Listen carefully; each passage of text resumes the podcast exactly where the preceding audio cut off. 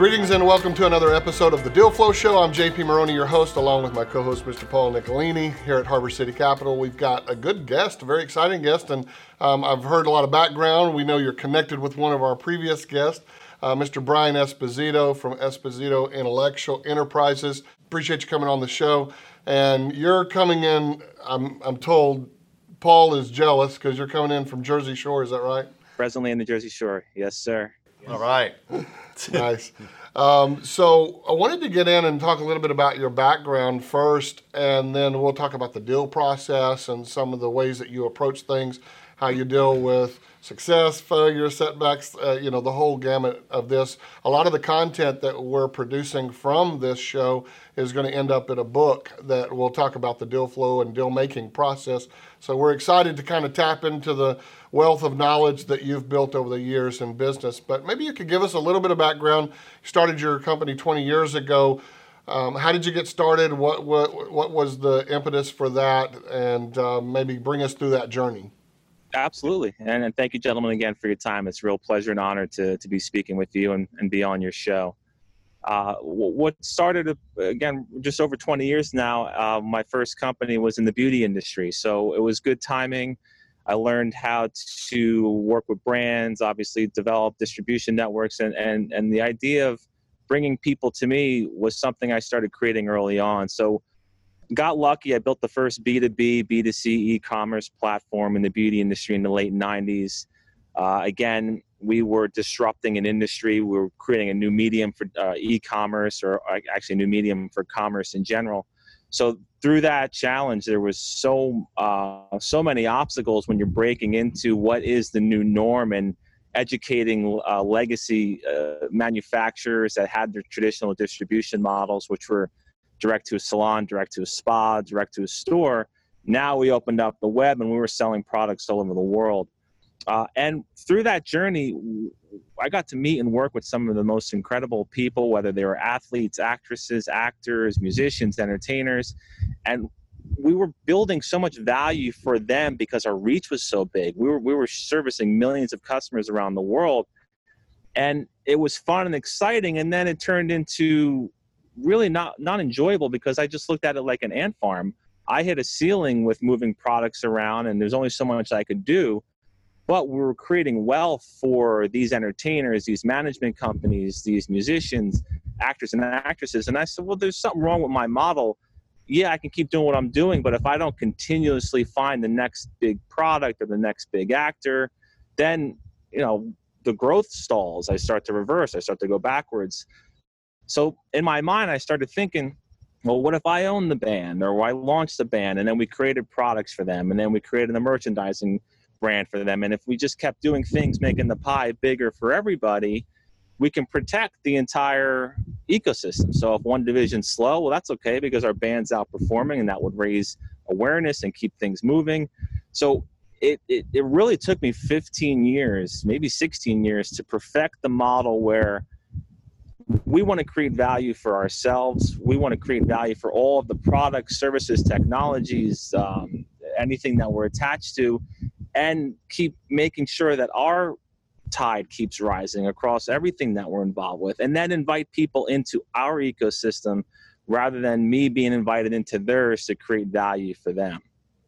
Uh, so it started in the beauty industry and because that industry is involved in so many different industries it allowed me to meet all of the leaders and entrepreneurs and founders of great companies in those industries and and together we created something pretty special with all that you started and all those businesses, was that did you go to the capital markets for that, or was that self funding or friends and family? How'd you get started that way? All self funded. Um, again, knowing uh, the beauty industry uh, was a family industry, so my dad started the first.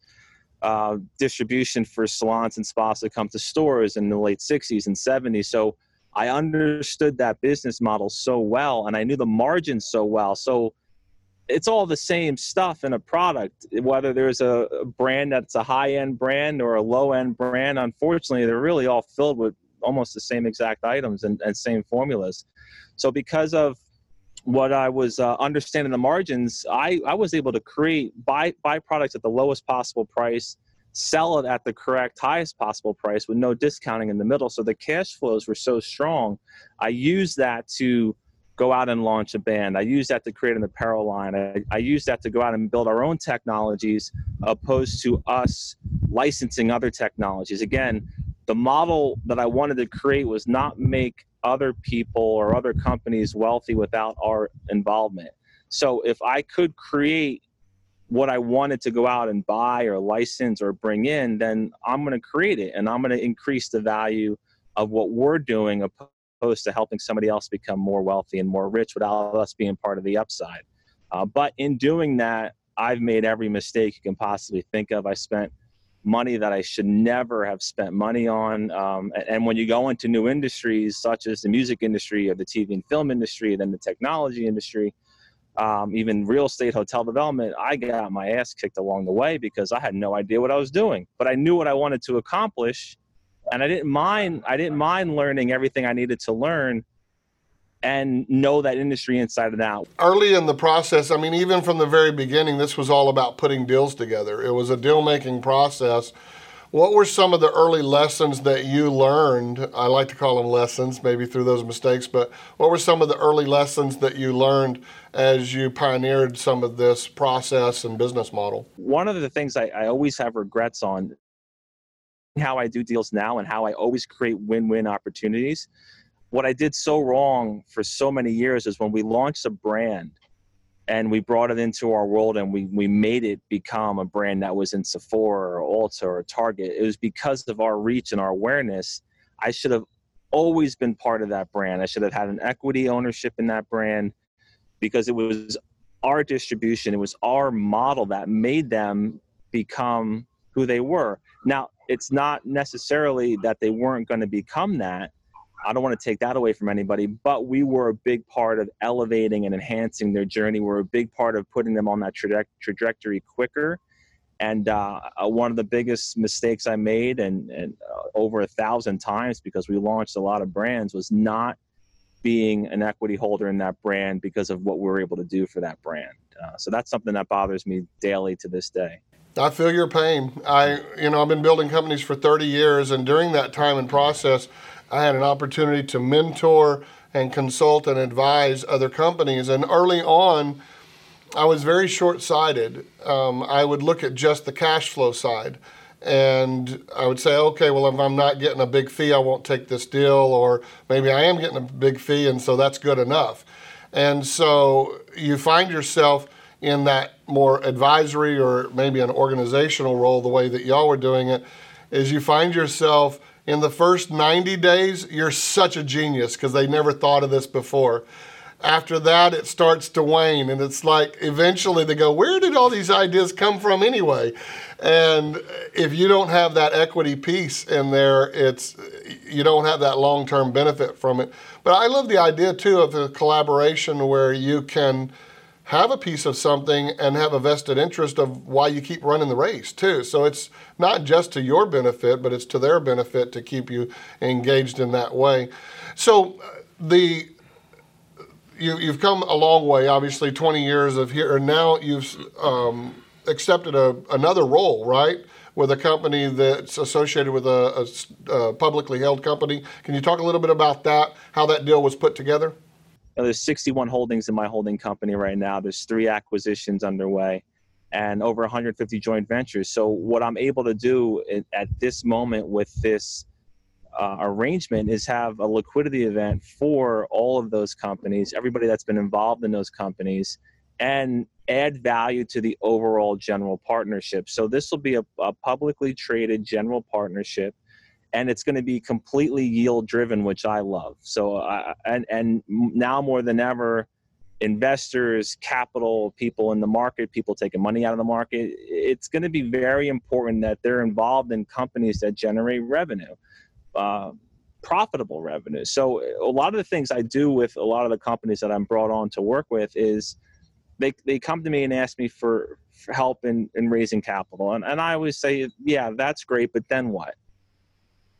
They're like, what do you mean? We need, we need a million dollars, for example. Okay, so what happens when you spend the million dollars? Well, well, then we're going to go out and have our next raise. Uh, to me that model doesn't make any sense because you're diluting everybody down including the founders or the co-founders or senior management at some point you're going to dilute yourself out of your own company and why are you not focused on trying to make money so that's what i love about doing what, what i've built is we have uh, companies across 18 industries now so when companies invite me in and this is a long way of explaining the the general partnership uh, uh, involvement when it, uh, we look very simply do uh, glorified matchmaking. It's okay. You're you guys are doing this in this industry. Well, I'm holding X, Y, and Z. That a we can make you more valuable. Maybe your valuation going out to market is 10 million.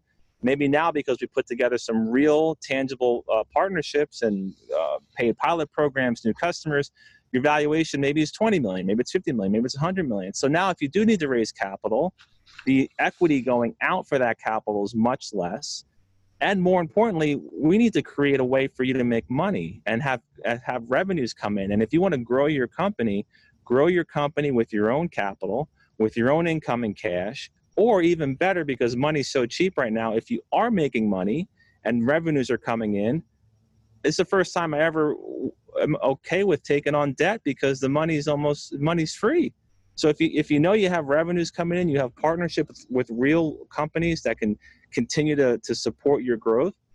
Uh, it's the best time ever to to go out and borrow money.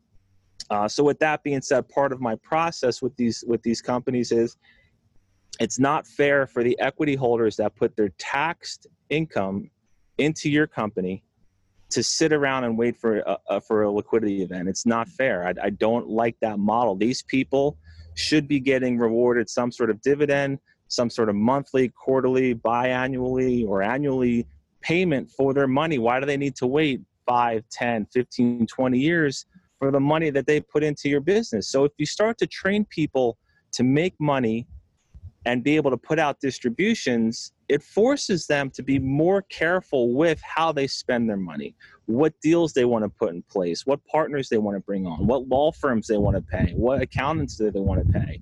If, if they're forced to put out money to their equity holders, much like we do with the, the, the structure of the general partnership, where we want to put out a 7% coupon to all of our LP holders. In order to do that, every deal we make has to at least spin off 7% return. Uh, otherwise, the people are, are, are uh, net asset value is going to be destroyed. People aren't going to invest into the LP. And, uh, and, and we're going to have to pay, make announcements of reducing the dividend. So it's so important to go into every deal, every structure with some sort of profitable income where you're forced to pay out distributions to, to people that believe in you and your company. Wait a minute. So let me clarify. You mean you actually expect the businesses that you're involved in to make money? I do now. Old me, old me was like, oh, let's just keep. We'll, we'll figure it out. Keep getting uh, customers. Keep getting new revenues. No, uh, it, now more than ever, companies need to make money. I'm, I, I hate seeing these unicorn deals. I, it, it, I think it's appalling the money that goes into valuations for companies that don't even have real positive earnings. Uh, and I think you guys experienced it multiple times. I've experienced it multiple times. There will be a day of reckoning once again where there's going to be real valuations based on real earnings, and that's the value of the company. Paulie and I were looking at an insurance play here recently, and one of the comps in the market that had just gone public. Um, how much money had they lost the year before? It was insane, and, and, they, and they, were getting this massive valuation. Right in the market, and I it's it, it's it's all fluff and it's crazy, yeah. but. Yeah, uh, I want to talk to you, or Paulie's got a question I know about your deal making process. But before we do, if you're watching or listening to this episode of the Deal Flow Show, you can get access to our archives, all of our previous episodes, as well as subscribe and follow us by going to thedealflowshow.com. Thedealflowshow.com. Brian, it sounds like before this, this was all privately held, or or your companies that you've had. And would this be then the first, uh, you know, the first time that you're in a publicly held company? And then with that, you talked about yield, you talked about an exit strategy. What else attracted you to this, going from a private to a public? The uh, accounting firm I use, Marcum, I don't know if you're familiar with them, but they're a top tier SEC accounting firm. Uh, I think they're the top SEC auditing firm. So as my journey grew and I got to really put a support system behind me with uh, professionals that I've trusted, professionals that I believed in. I started to think more about, well, what what does my reality now look like? What can I do that I couldn't do before now with this support system? And learning more about the public markets, learning more about, you know, with everything that's going on in the world, uh, the stock market has not yet failed to do what it's made to do. It's you, you can move uh, equities around, you can raise investments. It's it, that machine is a machine that's going to continue to work. And everything that I've built, I'm confident in it that partnering with the right entity, with the right mindset, and and a very very tight inner circle at the GP level where we're not motivated by uh, personal greed. We're not by mo- motivated by ego. It's it's hardworking people that came from families that built everything they have from nothing. Now, uh, historically, third and fourth generations destroy all that, but right now, the the people that I get to work with understand you got to go out and work. You got to go out and work hard, and you got to go out and create value and and get scrappy with this pandemic that that uh, the world's gone through. It's terrible to see what's happening to to people and families and businesses around the world. But because we're involved in so much, and because there's no real crazy hierarchy of decision making, we pivoted and, and, and we created some exceptional value. We created deals that the, that the market now uh, demanded and that the world needed. And with our technology holdings and our distribution partners and people that understand that they need to move and move fast in order to survive. And and and uh, you know when times like this happen, I often say to people, well, you know, I'm the kind of person that works so much better with a thousand things going on because my mind can connect them and understand what works with what. People that have one thing and they do it well, that's great, and and I admire that. But if you do, if you're only involved in one thing and and you're going through what's going on right now in the world, you don't have many options to go out and be creative with. You don't have many opportunities to go out and figure out, well, what can I start to play with to make value, create a new opportunity, launch a new technology, launch a new product or a new service, and um, and thankful, thankfully, because of this crazy ride I've been on and and the nonsense I've been through, this chapter has been great. It's been it's been exciting to be able to create these things and and make sure that we continue to grow. You know, we ask this over and over, and our audience loves this, and we just want to tap into your, your brain here for a second. So, with all these deals that you've got going, and certainly this one, this big one that you've got on your plate right now, give us some uh, advice and some, uh, just let us know how do you prepare for this stuff? In my mind, it's so easy. I, go in since very young, even since 18. I've went into every room with, "Hey, listen, I have this, you have that. How how do we make it more valuable together?" So I've never gone into a room with my hand out. I've never gone into a room really asking for something without me giving something of equal value or greater in return. So as long as I'm dealing and speaking with people that understand it makes sense to work together, uh, and now that there's so much that we're involved with, I don't I don't really have to go into a room and prove myself anymore. Um, and and and the, the age difference is starting to level off. I'm 39 now, but I've always been the youngest person in the room. So there was a lot of hurdles I had to jump through just to get the respect from somebody that whether I knew more than they did was irrelevant because I could never tell them that. Uh, how do you walk out of a room putting a deal together if you insult somebody? But uh, it's been it's been difficult. My age has been very difficult hurdle to get over because that's is what it is. And I, I think I'm an old soul. I I see things that I understand that I um, and I and I have a, a, quick reaction to knowing an answer to something that I have no reason to even know the answer to. Uh, and because of that, and, and and trying to articulate that correctly with someone that's in their 50s, 60s, or 70s, that's been very difficult uh, because you know a lot of people uh, for some reason maybe feel intimidated by me or they think I'm out to, to do to do something wrong or I don't have the experience or the history to uh, to, to to be involved in in what I want to do. Um, so you know the, to, the preparation has gotten a lot easier because I know what the outcome I want. Now it's about properly articulating it, showing how we accomplish this, and more importantly, anybody can go into a room and talk. That's easy. Uh, the hard part is actually backing up what you just said you were going to do.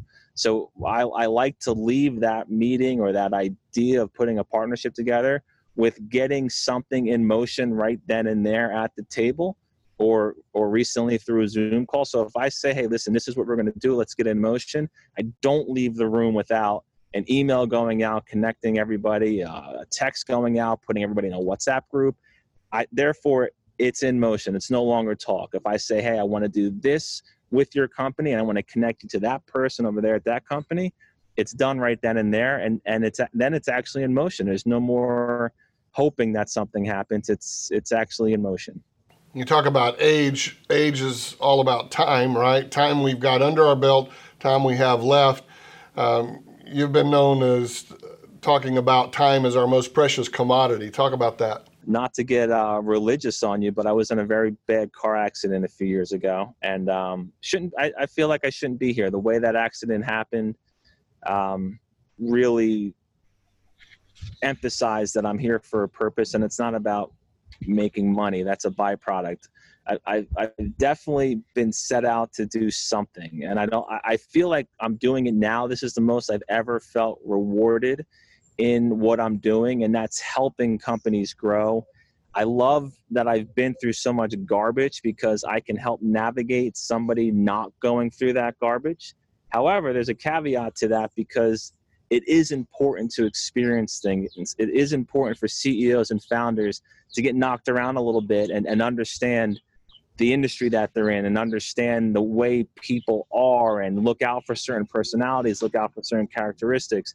That's a very important life lesson that I don't want to take from people. But I love being a solution for, for companies. I love giving them a, a way out and a way to grow um, and that ties into listen, every second you spend now more than ever needs to be in a positive, productive fashion.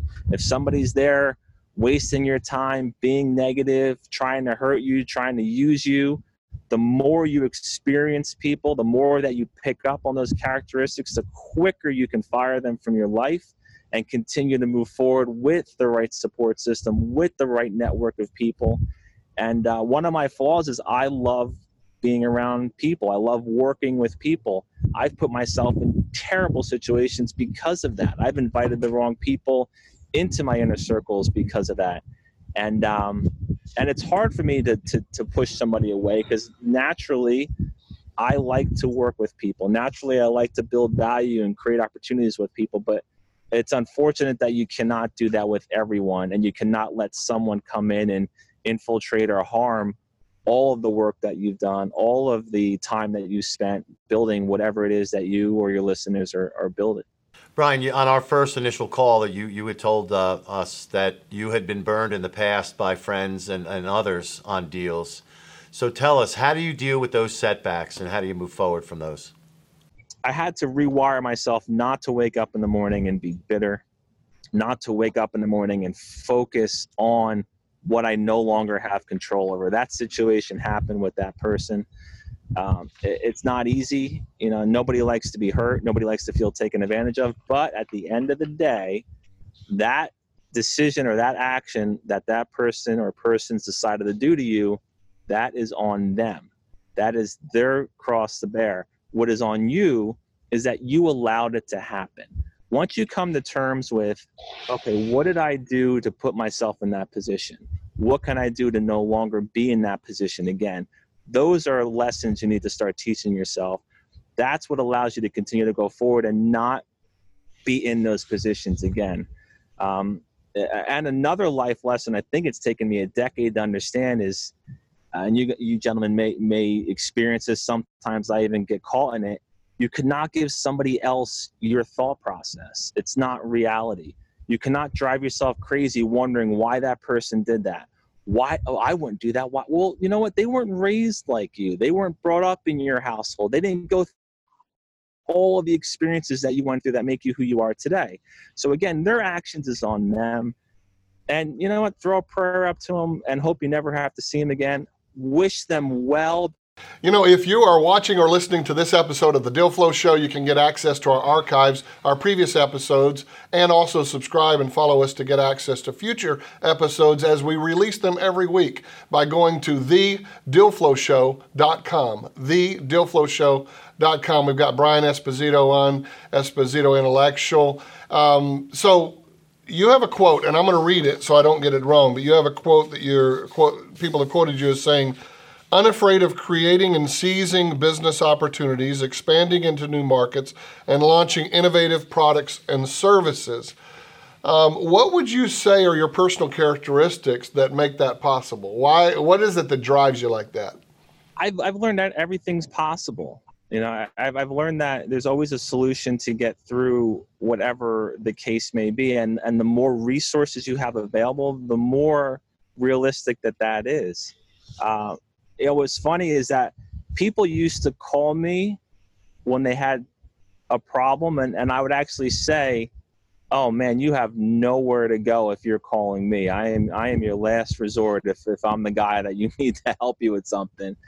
But what's ultimately grown from that is that you know what I I do have a lot of resources. I do have a, a great network of people that when I call, they they not only pick up the phone but they want to help me. And you know some things take a day some things take 10 years but I, am a man of my word and I, and and we get to where i said we were going to get and and hopefully we get beyond that. Um, uh, so to answer your question you know the, i've never i've never been afraid to go after an opportunity. I mean i will get in the trenches with anybody to help them accomplish whatever they want to accomplish and uh, and and and move it forward. Okay, so not every deal is the right deal. Not every person is the right person. Not every company is the right company. There are often those things that you go, you know what, this is a non-starter for me. This is a deal breaker.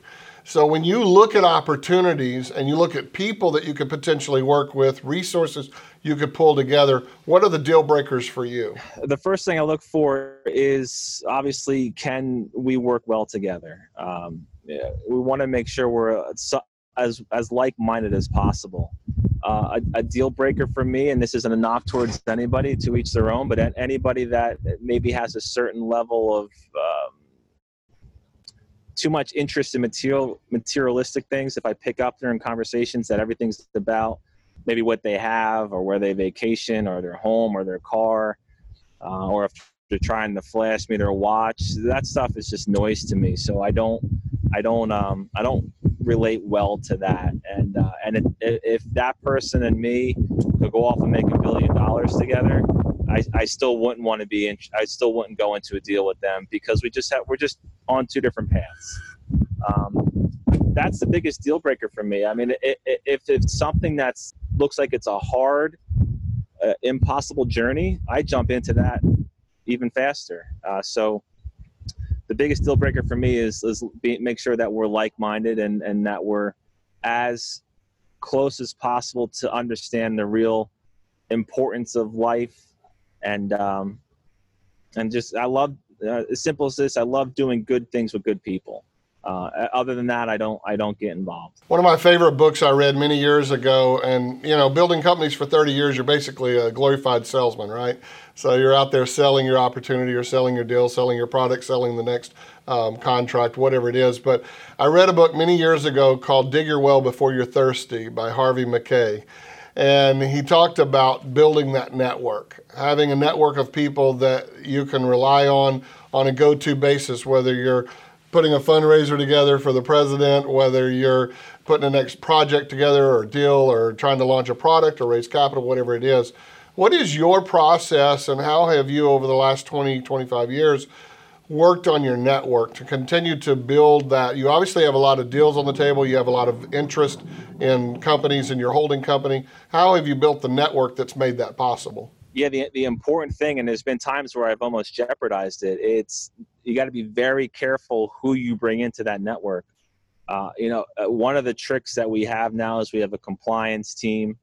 Uh, there's a private security division of, of our entity. So real people with real good intentions that have what they say they have will not go through that process. Uh, so that's allowed me to continue to properly build the network. Now I have a level of protection where we are not bringing in anybody that shouldn't be in that network. Um, and again, I'm a connector, so I, I, I always want to connect A and B and, and make Z. That's just what I love to do. So, but you have to be very careful who you connect. Uh, and I've also learned very important is it's not only great to connect the right people, but it's you know equally or even more important. You got to connect the right people at the right time. There's been so many times where I've been too soon because I was so excited about something and I wanted that to happen. Uh, you know, it reminds me that scene from Tommy Boy when he's going through how he killed the sale and that whole chicken wing scene. And uh, I've been that guy because you, you see what you want to accomplish and you want to go out and get it and you want to get it right now. You know, that's the um, I think that's the caveman in us. We we we want to go out and get it. We want to go out and make it happen. Uh, but in business, the timing is everything. Uh, there's been so many times where deals have fallen through, and I've been excited because you know what? It's just not the right time.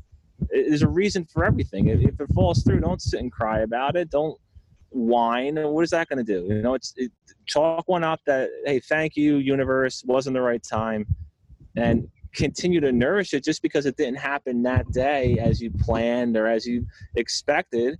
Keep it alive. Keep it um uh, that's one of the things i do too. It's exhausting but i reach out to everybody and wish them well you know happy birthdays to them or their kids happy holidays.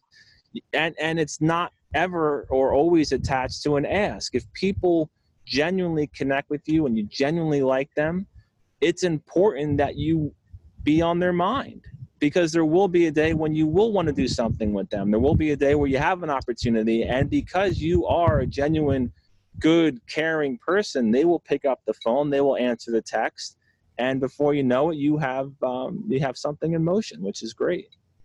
But it is exhausting. I agree. What was it, Joe um, Joe Girard, the car salesman? You know, used to have he had two or three full time assistants that set on a daily basis and wrote birthday cards and anniversary cards and sent them out. He holds a world record for the most cars sold because of it. But it's not just building that network, but as you said, protecting that network and then making sure that you nurture that network. That's awesome. You know, you've done a, you've done a lot, Brian, uh, up until now, and certainly uh, you, you referenced Tommy Boy. Did, did you ever sell brakes anywhere in your lifetime? uh, so, so tell us Tell us, Brian, what are some of the goals that you hadn't reached? You want to share with us maybe some that you're trying to attain now as well? Find a way to balance some of my own passions and um, loves in my own life. I, I love to work. It's just how I'm bred. I need to I need to figure out how to work on who am I outside of work. You know, I've I've lost that person, um, which is okay. I'm not complaining, but that's something I need to figure out how to accomplish. I think a lot of entrepreneurs need to figure out uh, how to accomplish that. And and uh, I don't want to say I'm on autopilot, but when it comes to to work, it's I wake up and I do it. I do it throughout the day, and and when I sleep, my brain is thinking of ways to solve that day's problems or come up with something new. I don't think that's necessarily healthy. Uh, I do know that's how I'm wired. That's how I've always worked. But I, I would like to. Um, I'd like to hit pause when I can and um, and and work on myself outside of the professional world. Yeah, that's, that's sounds, actually, sounds familiar though. You, so you get up at three three o'clock in the morning with the wheels turning about your day. right. We don't know anybody like that. Right. Oh man, I tell you. Um, so what what sort of people? You know, we have we've built a network obviously through our own professions, but the Deal Flow Show has really opened a lot of doors. We've had a wide variety of people on the show, everything from the original Shark on Shark Tank, Kevin Harrington, your cousin Howie D and, and his brother John, but Howie from the Backstreet Boys, to guys that are just deep loaded into the capital markets, attorneys, just a huge variety of people. What sort of people, and we have a lot of the same, many people listening to this and watching this show as well. What sort of people would you like to hear from or connect with from our network that would help forward the things that you're working on or that you think would be interesting? Uh, by the way, I watched Howie and John's uh, show last night. And it was great. So great work, guys. Um, as far as people, I, am open to everybody. Um, uh, like the car salesman, I don't have four assistants, so I respond to everybody uh, immediately. Um, people tend to think that it's not me even responding because I'm so quick. My mind is on and off the table. I can't leave anything lingering. Uh, so anybody that's listening, when this airs five years from now, uh, reach out to me, uh, and I will I will get back to you with, hey, I'll, I'll review it. Would love to love to find a way to work together. If it's not for me, I don't just say good luck. I'll connect them with somebody that I think uh, could add value to them. Uh, I think it takes a lot of courage to reach out to somebody, uh, even behind a keyboard and through an email. I think that that shows a person that has drive and initiative. Uh, and I want to respect the time that they took to reach out to me, and and I would um, I'll, I'll help them any way I can. Fantastic. What's the best way for people to get in touch? Is it a website, LinkedIn? What do you prefer? Tried. I use LinkedIn for everything. Uh, also Twitter, and then um, so Brian J Esposito, LinkedIn and Twitter, and then uh, EIE.rocks. So EIE.rocks is the corporate page, and um, yeah, that's how you can. I'm accessible, uh, and again, I get back to everybody typically within an hour or so.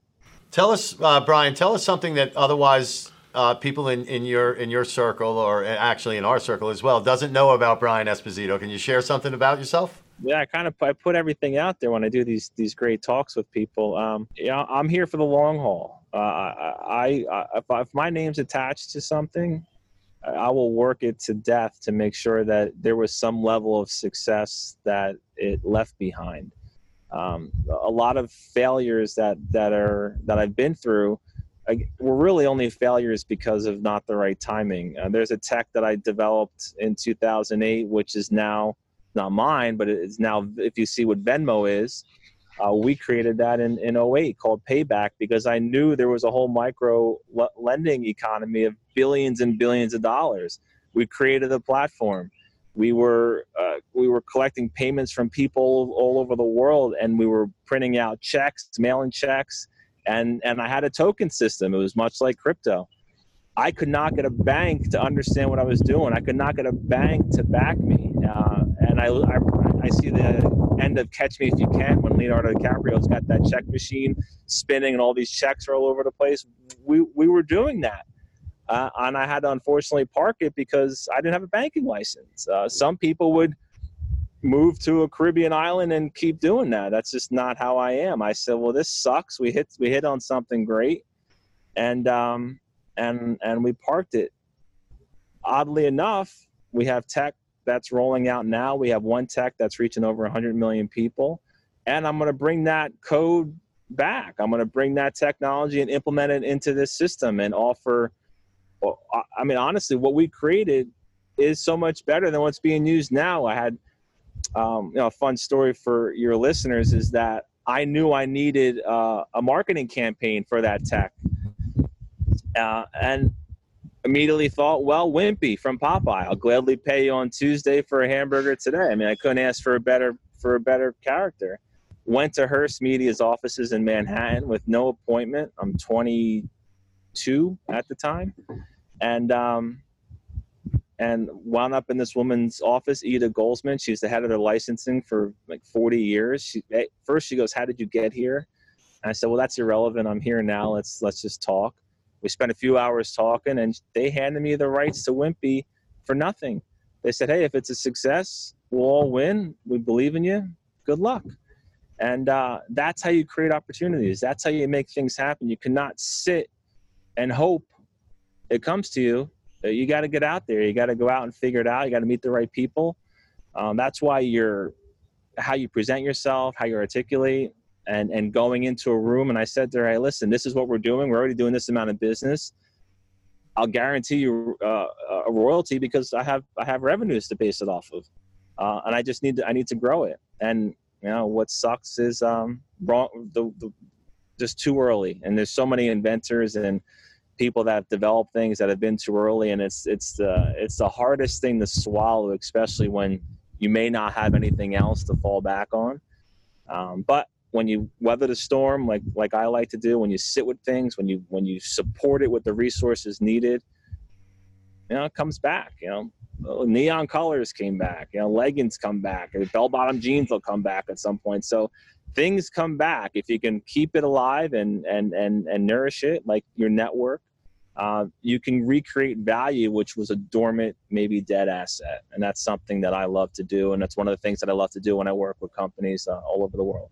Uh, as I said, pioneers get slaughtered. It's it, it and it's crazy. As you said, we've all been there. Uh, there, a lot of us have been there where you have this idea, you actually acted on it, built it. It was just not the right timing. But people come up with ideas and then they don't act on it. That's the scary part. And you look down the road and somebody's come up with that idea and they've they've put it into action. It's all about execution. So. Yeah, fantastic. And by the way, I'm thinking of bringing back parachute pants. don't, don't you think I would look nice in a pair of parachute pants? Tito's just hired MC Hammer, so let's do it. Let's just timing is now.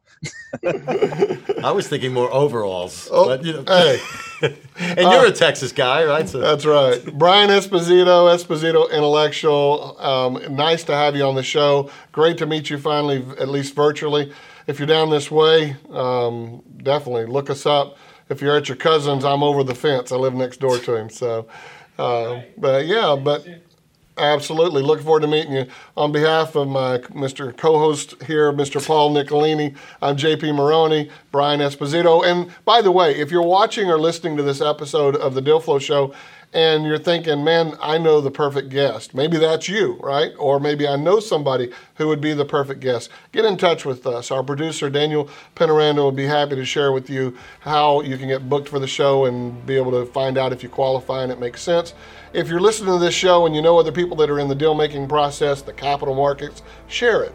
Tell other people about it, and we look forward to seeing you again in another episode of the Deal Flow Show. Take care, everybody. Thanks, Brian.